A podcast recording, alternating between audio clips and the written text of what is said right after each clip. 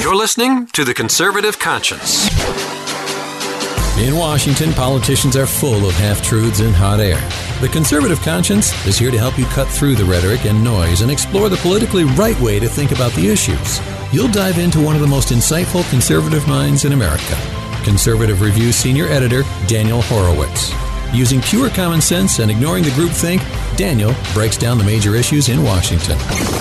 You are now entering The Conservative Conscience.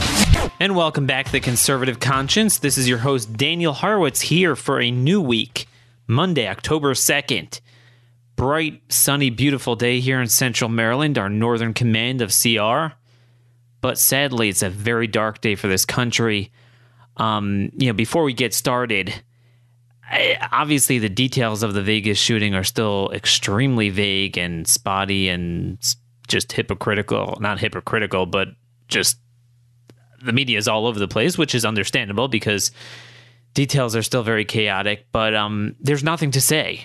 There is nothing to say. A lot of people think that just because they have a platform, they need to opine on everything on the weather, on sports, and tragedies. And right now, there's nothing from my angle. You know, how to look conservatively at policy issues. So um, we're going to do what Aaron did when his sons died just be silent. Um, you know, like it says in Leviticus, and Aaron was silent. There's nothing to say. You know, when we we move on to the next world, we'll we'll learn God's ways and why things like this happen. But until then, there's just no reason to have hot takes and oh, I know what happened or this happened or obviously politicize it. Of course, as always, everyone is politicizing it, even though this looks appears to be an automatic weapon, which are very hard to get. So the whole gun control angle doesn't make sense. Um, the only the only other thing is, you know, they're talking about the increase in gun violence. Where again, this is it's it's a one guy uh, sadly, things like this happen. Just the the worst worst event in, ter- in terms of casualties. Um, but we did talk a little bit last week about the rise in crime. So it's funny that they recognize that now, but they won't recognize it uh, as it relates to what's more of a public policy issue. There's no public policy issue in in random mass shootings. There's there's a limit to what you can do but broad rise in crime as a result of giving people space to destroy and you know tying the hands of police that is a policy issue so that that's the point we're going to be dealing with that and there are a lot of policy issues i want to deal with today um, you know as the the political world kind of grinds to a halt because of the tragedy i want to take this time just to catch up on some of the things going on the courts taxes um, maybe we'll get to Kurdistan, Iraq, and Iran, what's going on there. Everything's backwards. Everything is backwards. And I just want to preface by reading to you something Nancy Pelosi just said in an interview with the New York Times. It, it, was just really telling. She was just looking back on you know what happened and you know why she stayed in office and didn't retire after failing for a decade. And she made a very good point. You know, we all say Nancy Pelosi failed, but did she really fail? We didn't win the elections, but we've won every fight.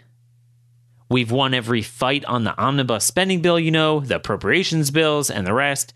You look at everything, they have no victories. And then she added, the president wants to work together. We have a responsibility to find common ground. That's my view. You know, sometimes it takes your political opponents to recognize the truth, even on your end. And certainly this audience has recognized that for quite some time. You know, it's already October. This is obviously our, first podcast in October. It's uh, it's pretty amazing to think about that. That we're almost a year, almost a year out from the great big 2016 elections. We're obviously, uh, you know, approaching our 10th month of this new Republican administration with obviously control of the House and the Senate, and they've done nothing. You know, again, obviously very, very sad to watch as the left and and, and again, I, I don't like commenting on random social media people to make it as if that's some sort of enduring, you know, trend in the country. People are going to say hateful and stupid things and during a time of tragedy. But already some elected Democrat senators and congressmen have used this as a as a form to promote gun control. So the point is, they never let an, a news story opportunity go to waste to promote their agenda. But yet, Republicans, whether it's the destruction of healthcare, they won't push it to fix healthcare. What you know, the terrorism angle, they won't push it to write our foreign policy, our immigration policies, homeland policies, the craziness in the courts, which we're going to talk about. They won't push that to promote judicial reform. They've done nothing. So it's just kind of interesting watching Nancy Pelosi think about this uh, out loud and stumble across the truth. Now, another thing that's just important, again, talking about what's going on, there's another New York Times article I'm going to link to how they they detail from at least a couple of people inside the administration you know, it is the New York Times, so I know that some people say, "Well, it's fake news," but this this is pretty accurate from what I'm hearing. That Trump went to war against the NFL. That I don't disagree with him on that, but he went to war with them as a distraction from all of his policy betrayals. You know, always go and toss some political morphine at the base. So now they're talking about, oh, this, that. And that's the point. We get all distracted. You know, before this tragedy overnight in Las Vegas, the big news was the politicization of the hurricane. You know, it's every everything's a tragedy. We politicize the Hurricane Maria in Puerto Rico. Um, so naturally, everyone's going to rally to Trump's side, and he's certainly right. He didn't do anything wrong, and you know the left is politicizing that. But meanwhile, we're forgetting the most important things going on in the country. And let's let, let's talk about some of that today. Let me let me start off with the courts obviously this is the most educated audience around in politics as it comes to ju- judicial tyranny. You guys have been ahead of the curve. I get tons of emails and social media messages from a lot of you guys. Um, some of you even send me articles I haven't seen. I really appreciate it. Uh, you're catching on to my theme of what the courts are doing and you're seeing it yourself. Nobody's talking about this, but I could think of three cases just over, gosh, just over the last couple days, just over the long weekend or late last week, where the courts have gone nuts. And let me just, I'll try to go through each one if we have time, but just briefly. In Kentucky, a federal judge struck down, and I use that term loosely because a court can't strike anything down. It's not a veto, but we'll get to that. The court struck down the heartbeat bill, um, part of a broad theme of them basically saying no abortion regulations allowed, um, so if you want to take back a state legislature for the purpose of doing any pro life legislation, just know that if you do not pursue judicial reform, forget it. Forget it. Then you had a judge in, uh, I believe this was the DC district, which is like 10 to 1 Democrat appointees or something. Uh, they're they're they're starting to say that so they keep limiting the so-called travel ban. Now they're saying, well, anyone who wins the diversity visa lottery must uh, be allowed to be brought in, even if they're part of the countries under Trump's ban.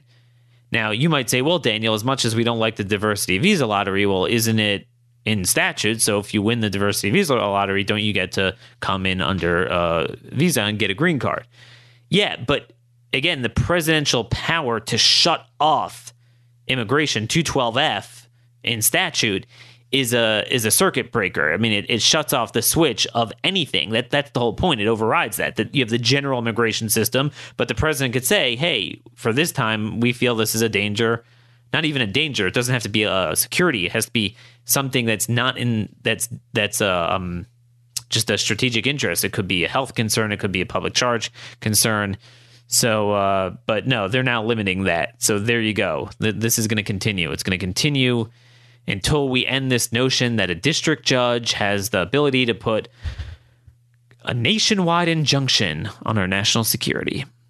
But anyway, what I want to talk about broadly before we get to taxes, um, just because we're we're going to run out of time, I, I could you know I could go on about the courts forever, but where is this? Let me let me let me pull up this article. It just came out today. I wrote the article. Judge King strikes down cross on Pennsylvania county flag. So Lehigh County, Pennsylvania. This is you know roughly the Allentown area.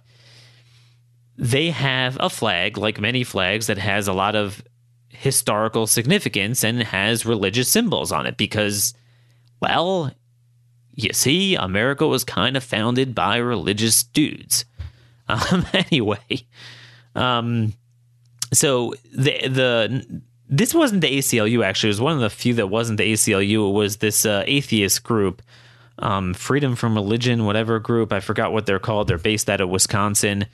So a Wisconsin-based group gets standing to sue in federal. This wasn't even a state or county court, um, federal court to say that you have to redo your flag that's been there for 70 years. And obviously, these symbols broadly have been in Pennsylvania and every other state since the founding. But they said that the state, the county flag and county official seal, because it has a cross on it, well, that that's unconstitutional. Now, there's something very interesting happened in this case. So, the district judge here, Judge Edward Smith of the Eastern District of Pennsylvania, he was an Obama appointee. Now, the interesting thing is so you might say, oh, of course, it's a leftist.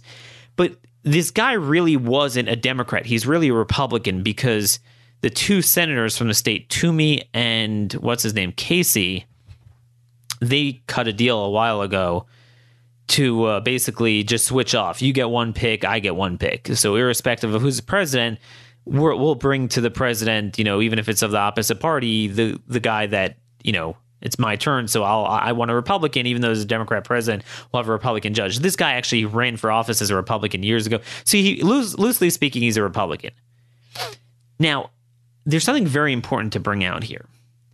This man said he said that although he doesn't really believe that something this far flung is a violation of the Establishment Clause, that you're establishing a you know state religion, but he said he's he's bound by precedent of the Supreme Court and the Third Circuit of this stupid lemon test. Now, it's not worth going to the details. For some of you know, the lemon test is this phony concocted thing of that the government can in, anything that looks like an endorsement of religion. Now, obviously, you guys are all constitutionalists. You know that it's the exact opposite. The Establishment Clause was to protect the religions of the states. In fact, nine of the 13 states had official state religions at the time that it was drafted. Um, it was to protect them. It was to ensure that the federal government doesn't force a national religion, but the states could. Now, I'm not trying to say the states should have an official religion. I'm just saying um, that's how limited it was. It wasn't trying to do that. It was trying to protect them, um, as as Clarence Thomas always says. But certainly, as Madison said so many times, the Establishment Clause is very simple. Establishing a state religion means one thing and one thing only it means coercing someone to violate their conscience. So, on that account, we've actually established a national religion in this country, and that is the sexual identity religion, where we are coercing people to violate their conscience, to violate their deeply held founding views of this country all to service the homosexual agenda. That's the only violation of the Establishment Clause. When a state just merely, you know, you have a state gathering where county officials or state officials pray, they don't force anyone, they don't um, coerce people to service uh, Jesus or or any religion or any religious service at the th- threat of, of a fine of imprisonment. That's the Establishment Clause. Nobody's doing that. To have an innocuous symbol or a statue or a monument that is not doing anything. And moreover, how do you get standing to sue against a symbol or a monument? See, this is what people don't understand. This is what distinguishes a court from being the, from wielding the judicial power to wielding super legislative power of a legislature and then the veto of an executive, where you get to veto a policy courts, for the 50 millionth time, they cannot veto legislation. They can't veto an abstract policy, and they certainly can't veto an inanimate object or a symbol.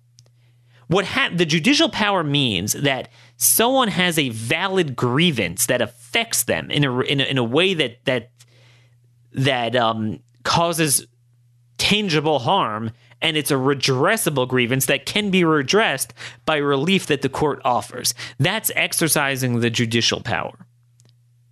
So if you don't like the symbol, what I'm trying to say is even if a symbol was a legitimate violation of the Establishment Clause, it's not. But let's say you had a legitimate Establishment Clause violation. It's very hard to get standing because uh, that's not the court's job. If you don't like it, go in your county executive, um, hold a hearing, and you know petition them to, to change it. The court is not a forum for everything that you disagree with. You know, it's a, let's say you're being thrown in jail or fined because of a state law. like, I want to go to the court. Okay, well, what, what, what, what does the law say? Well, it, it does say this. Well, but I'm saying the law is unconstitutional. That's where judicial review comes in. But that's the difference between judicial review and judicial exclusivity and judicial supremacy. They don't stand above the other branches of government. So they can't just go, ah, I don't like this policy, struck down. So anyway, this is all going on in the courts, and of course, you know, th- there's a growing war on religious freedom, on prayer, on everything, and nobody's talking about this. Nobody's stripping the courts. Lower courts. These are lower courts. But there's one before we get go on to taxes. There's one important thing here I want to get to. One important aspect. This judge clearly was more of a Republican judge because that was his history. And in fact, if you go back a couple years to his confirmation in the Senate, most Democrats voted against him and, and all, every Republican voted for him. Again, this was Toomey's pick because they felt he was too pro life. So he's actually, politically speaking, he's more of a so called right leaning judge. But that's my point. This is getting back to last week's news. This is the point of Judge Roy Moore, and this is what I've been screaming about. These respectable Republican Federalist Society judges. Yeah, they're personally pro life. Yeah, they're personally against legislating from the bench. But the gospel they sing out of is, well, it's precedent. I gotta follow it. Now, first of all, in this case, everyone knows that establishment clause jurisprudence it's all wrong but it's all also all over the place. There's no lower courts are doing whatever they want. Until you have a new supreme court guidance on this it's all over the place. There's no it, everyone agrees that. Left and right wherever you are on this issue everyone agrees it's not clear. Um, so if you really believe that the constitution doesn't say this you're going to go out of your way to not follow that precedent especially if it's not really precedent anyway that's what separates Roy Moore out. Roy Moore had a similar thing with a district judge saying you have to take away the Ten Commandments. And Judge Moore was saying, wait a minute. The whole rationale of judicial review, yeah, the whole rationale is what? What is it? It's that I swear an oath to the Constitution. So even if I have to interpret the law, but if the law is against the Constitution, I have to go with the ultimate law of the land, and that is the U.S. Constitution, because I can't violate my oath of office. But that means that certainly the other branches of government, if a court gives an unconstitutional edict, you can't, you have to do your thing. And if you're a lower court or a state court, you have to follow your oath of office. And that was his point. So this is the thing. We're going to elect all these Republican judges. I know there's a lot of news. Uh, oh, how Repu- you know Trump is appointing all these great lower court judges, even though the truth is, and this is not his fault, but the truth is, mainly they're just filling seats of good judges that left. Um, we're not really turning over too many seats or flipping circuits. So don't think things are changing. They're not. As as you see every day in the courts, courts are crazy. But this is what distinguishes a constitutionalist from just another Republican judge? Are you going to actually go with the Constitution? You're going to say, well, I don't really like it, but yeah, let's strike down our history and heritage.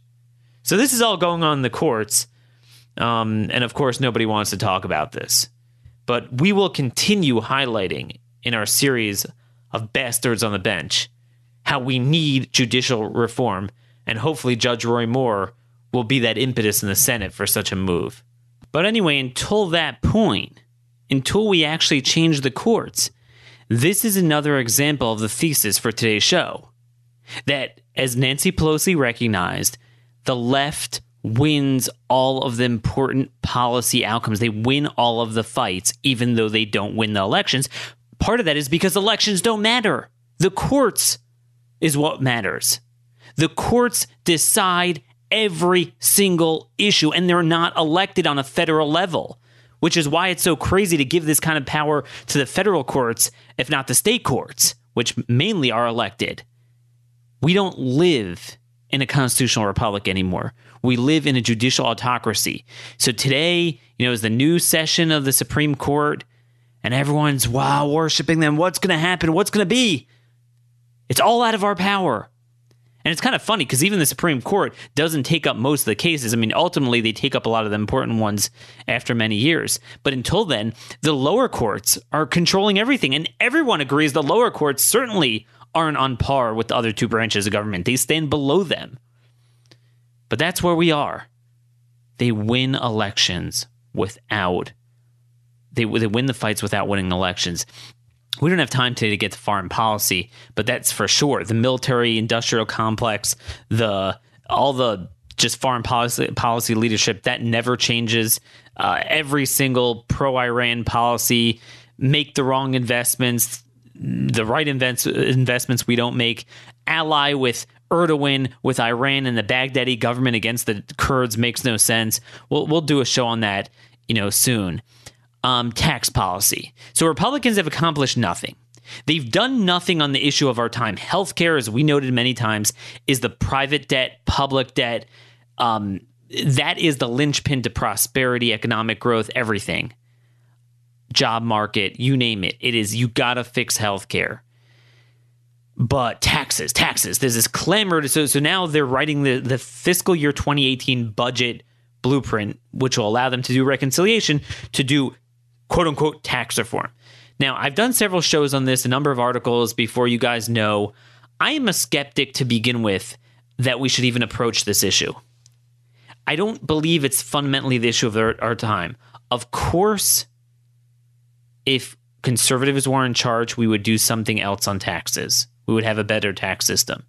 And in fact, I know many of you have been emailing me about this idea called the neutral tax, I'm going to link to in show notes. I don't know if I'm going to have time to get to today, but we will do a show on it at some point, if not with the author of that plan. But the whole idea of abolishing all federal taxes and having the the feds have a flat tax on state revenue. So the states are in the driver's seat. They set everything. They could set it whatever they want. And then the feds just come in and take 30, 40% flat. Um, and they would have that debate on their turf.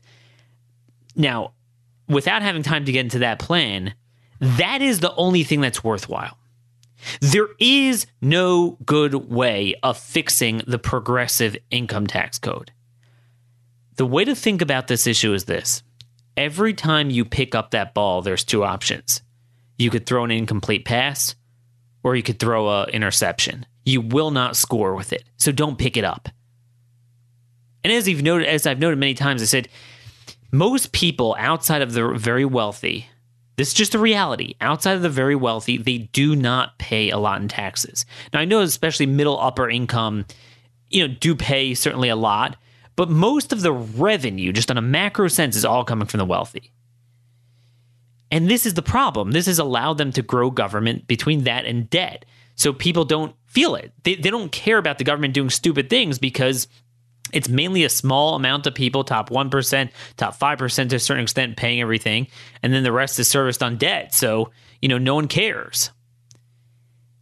And this is why we're never going to win this issue. See, let me, let me just say the corporate tax plan cut it from 35 to 20 they get rid of some deductions but then they have some others it's clearly a clearly a, a tax cut everyone agrees repatriation. It, it's this is the one universal area. Now let's see them actually fight for it, but fine. Now uh, the only thing is, I will just say that again, I don't think it's the issue of our time. we've had these tax rates since FDR's time, and to a certain extent, it's gotten a little better as a result of the Reagan and Bush tax cuts. So it's not the issue of our time. If, if I had to ask you what changed the last 14 years, we haven't had 3% growth sustained for a year. We've gone, gosh, almost 20 years without 4% growth. And then since the 80s, uh, with 5% growth. Why? Why is that? Are you going to say it's because of the tax code? No, because if anything, taxes went down a little bit on net. You know, Obama hiked them back up a little bit on, on the on the real wealthy. But I mean, it's not that's not the reason. The reason is because of Obamacare, Dodd Frank, Sarbanes Oxley, the ethanol mandate, things like that. The tinkering with the economy, the socially engineered economy, not even just the regs, but the the market distortions, a centrally, centrally planned economy. I didn't even get to the Fed and monetary policy. That's where it's at. That's what has changed in this country. The dependency, the tax code is not really the issue of our time. But, okay, fine. Corporate tax cut, fine. The individual tax plan is an utter disaster in the making. I am warning you guys. I'll link to my piece in show notes. See how much time we have to unpack this but here is why this is not going to wind up being any good. It's going to wind up being a um a net a net loss, an interception. So in this document that these committee chairmen released and the White House endorsed of their their plan, they said that it's the stated goals of this frame drafted framework to ensure that the new plan, quote, is at least as progressive as the existing tax code and does not shift the tax burden from high income to lower and middle income taxpayers. Okay, you're done. You're done. You lost. This is another example of Pelosi winning the fight by losing the election without without firing a shot. You agreed to the premise. The reason why I'm against taking this issue up is because the problem is because of the progressivity and because of the revenue issue, no good is going to come out of this. You're going to wind up, what happens every time is you wind up making it even more progressive at the bottom and you wind up, eh, you know, making the tax burden more on the wealthy, which is not pro growth, which is not fair. Um, and then the middle upper income, I think the jury is still out, depending on the details which in itself is a joke. The fact that they haven't given you the tax brackets yet, complete joke. But you're you're not once you agree to that premise, you're done. You're completely done. And this is the problem. This is the problem with the progressive tax code. Because the, the problem with the progressive tax code is that it creates a new baseline. Once you make it that, let me just exaggerate to prove a point. Two people I pay 50 cents in taxes a year and you pay 5 million in taxes. So let's say I want to give a tax cut. Uh, uh, not me, but I'm saying, you know, Congress wants to give a tax cut. So let's say we're going to even make it a larger tax cut for, for the bottom. So I get a 10% tax cut. Well, you're just giving me 5 cents, a nickel. That's it. And the rich guy, even if you go and say, you know what, for the wealthy, we're just going to cut the rates by 5%. Well, what happens? You pay 5 million in taxes before, now 5%. You're getting a $250,000 tax cut, tax cuts for the rich. That's the problem. It's as if we view it in a vacuum, and that's that's the class warfare of the left. They don't l- look at the broad picture that what do you mean they're paying a fortune even after the cuts and deductions and so-called loopholes they're paying that and, and he, he, here, here's the problem. You ask anyone center right, you know, any Republican, establishment Republican, we disagree on a lot of things, but broadly speaking, you ask them, here's the facts of the tax burden distribution. The top 1% pay 39.5% of all income taxes, even though they only earn 20.6% of the income. Okay. Top 5%, they pay 60% of the income taxes, even though they earn 36% of the income. Okay, a lot more than their burden. Top 10% pays collectively 71% of the pie, even though they earn just 47% of the pie. And the bottom 50 pay just 2.7%, even though they earn 11.2, more greater than their share of the income tax pie. Right? You cannot get more distributed than that. And obviously, the bottom 50, it's mainly from 50 to 65 or so. The you know the bottom 35% don't pay anything because the refundable tax credits more than zero out their income, and a lot of them wind up making money several thousand dollars off the tax code a year.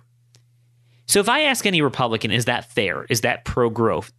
Pro growth? Does that incentivize upward mobility? Everyone will say, of course not. It's horrible. But then whenever Republicans put pen to paper, I ask, are you making it more or less progressive? And now they're admitting, no, it's going to be at least as progressive. So then what's the point? What is the point? It makes no sense. We're going to have this problem every time. Like I said, because this is the. And this is why I'm so into this neutral tax business of just getting it away from the feds having states in control. And I want to talk about it at a later date just because we don't have the time to get through all the details.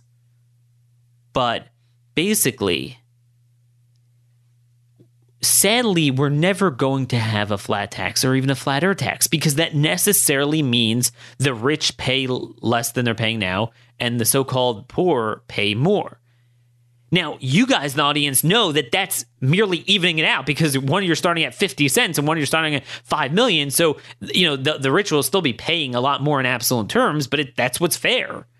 You know, we, the, the burden should be low on, especially on the federal level. It should just be the military and border patrol and, you know, constitutional functions of government. But once you're funding it, part of the social compact is that everyone should be paying the same. I mean, clearly, everyone should be paying not the same dollar amount, obviously, um, but definitely the same the same rate. And, and everyone agrees that in the abstract. It's amazing. But when you finally go and um, you know you you you, you want to actually say, "Oh, I'm going to reform the code," what happens? Suddenly, Everyone gets all into this, you know, redistributive nonsense. So then on top of that, what's happening here? On top of that, they're actually promising to add a fourth bracket. So they're they're saying they're going to collapse the brackets from 7 to 3, which is stupid because you're not simplifying anything. The reason why the tax code is complex is because it's complex. It's because of all the contingencies. It's not because of the bra- the number of brackets. Oh, I want you to be able to fill it out on a postcard. You literally have Kevin Brady, the Ways and Means Committee chairman, who thinks that you could fill it out on uh, um, a postcard. That actually makes it more complicated because we don't use snail mail. Everyone uses free tax software, which instantaneously tabulates the brackets. That's the easiest part. In fact, there's reasons to believe you you you collapse it into three or make it more complex. The reality is, you either agree to the premise of a progressive tax code or you don't. I don't agree to it. Now, but given the politics, it's very hard to get rid of it. So this is why I believe in the neutral tax thing. Get, have the same amount of revenue, just have the states set it all, and we have to have this fight over how you collect the taxes on a state level. We can't have it on a federal level. We're never going to win it especially with the articulation problems from Republicans. Never, ever going to have it. You know, the bottom line is Thomas Jefferson warned. He warned a while ago. Um, you know, he was one of the founders that talked a lot about taxes, and he, you know, he was president. He really abolished a lot of taxes. Uh, it was just on luxury items, I think, because he had on imports and duties, and he got rid of all of them on on imports, um, or most of them. But anyway, he said the the the Democracy will cease to exist when you take away from those who are willing to work and give those who would not, to compel a man to furnish funds for the propagation of ideas he disbelieves and abhors as sinful and tyrannical. You had a lot of good stuff on that. Um, lots of really, really good quotes. But, you know, there's there's the bottom line.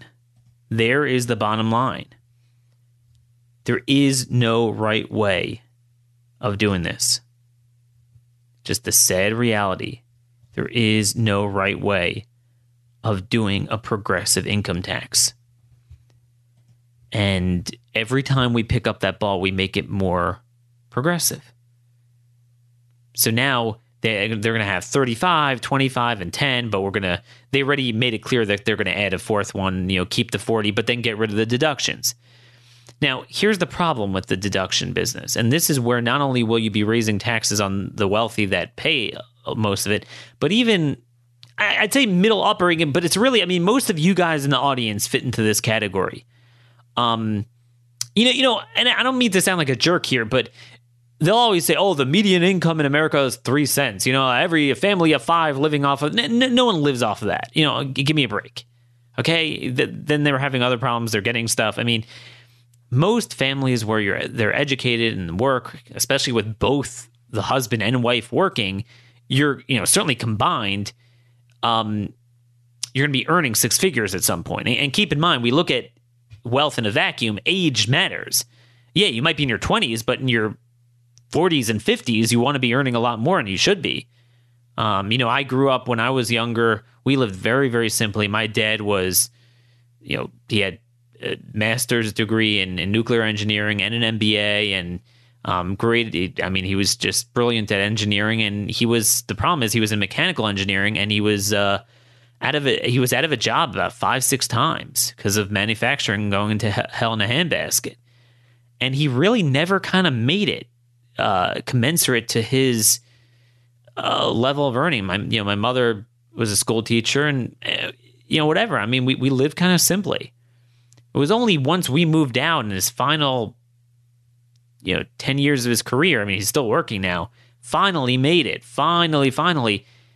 I mean, a guy like that, you want to now, now, now you want to tax his his rear end off in his sixties I mean, so so this whole thing of oh, you're wealthy, you're not. A lot of it is age. You want you want to get there. It's just so stupid. So anyway, back to what I'm talking about with the middle. I, I really call it middle class, but if you want to call it middle upper income. So here's the deal. I don't like deductions. I don't like. I understand. I don't like the market distortions in the social engineering. But the reality is that once you have them, you have to be very careful if you're going to get rid of them. The rates have to come down enough that it's going to be a net tax cut. Because as much as we complain about them, that which we say the top 5% and top 10% pay most of the taxes, that is after and including the deduction on state and local taxes and real estate taxes. As much as you wouldn't like it, they're paying it after the fact. That's already baked into the cake. So stop complaining about that. I mean, again, I want to get rid of it, but I want to bring down the rates dramatically. And by not showing us the brackets, they're not showing their work. It could very easily work out that it's going to be a net tax increase, especially because they don't want to lose enough revenue. And that's a whole another issue. And they want to keep it just as progressive. So there you go.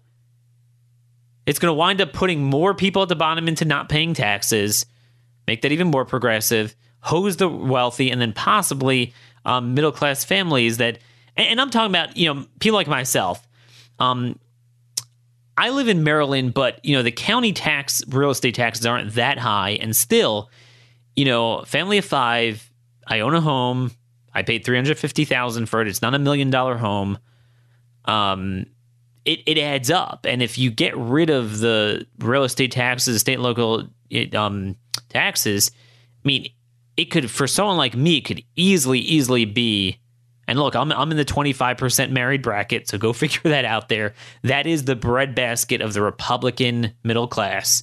A lot of republican voters married 25% bracket who own a home. Watch out for those people. That is and, and what's funny is that the, the democrats are already hitting republicans on this. I mean, that, that is political malpractice. Is one thing you get hit with blowing a hole in the deficit in order to give tax cuts to the rich or tax cuts to the rich, or making the poor pay more, which everyone knows means you're just paying something. But you never want to get hit with saying you're downright raising taxes on middle upper income. That's just that's just suicidal. But count on Republicans to do it. So after 10 months in office, this is what we're picking, the tax issue. Anyway, some point I want to get back to um, this neutral tax. I'm going to link to it in show notes. I think it's a beautiful idea. I think this is the type of out of, out of the box thinking on taxes that will not just fix tax policy, but fix our entire system of government and empower the states to be the leaders instead of instead of the federal government. I know I've been a little vague here just because I, I want to delve into this in, in a in its own show, but a lot going on, a lot on foreign policy. Um, obviously, as this tragedy unfolds, we'll be watching it, and you know certainly the left will be pushing gun control. But really, as always, the opposite lesson uh, usually is what applies, pending the details here. Um, we have certainly a lot going on with the Kurds. We're going to see Iranians are amassing military on their border. This is a big problem, and our government is siding with the wrong side because, as Nancy Pelosi said, they could lose elections, but they will always win the policy fights. Don't get fooled by the political morphine. Watch the discernible policy outcomes. Alrighty, we've gone over time here, way over time. Until next time, God bless you all. Thanks for listening. This has been another episode of The Conservative Conscience.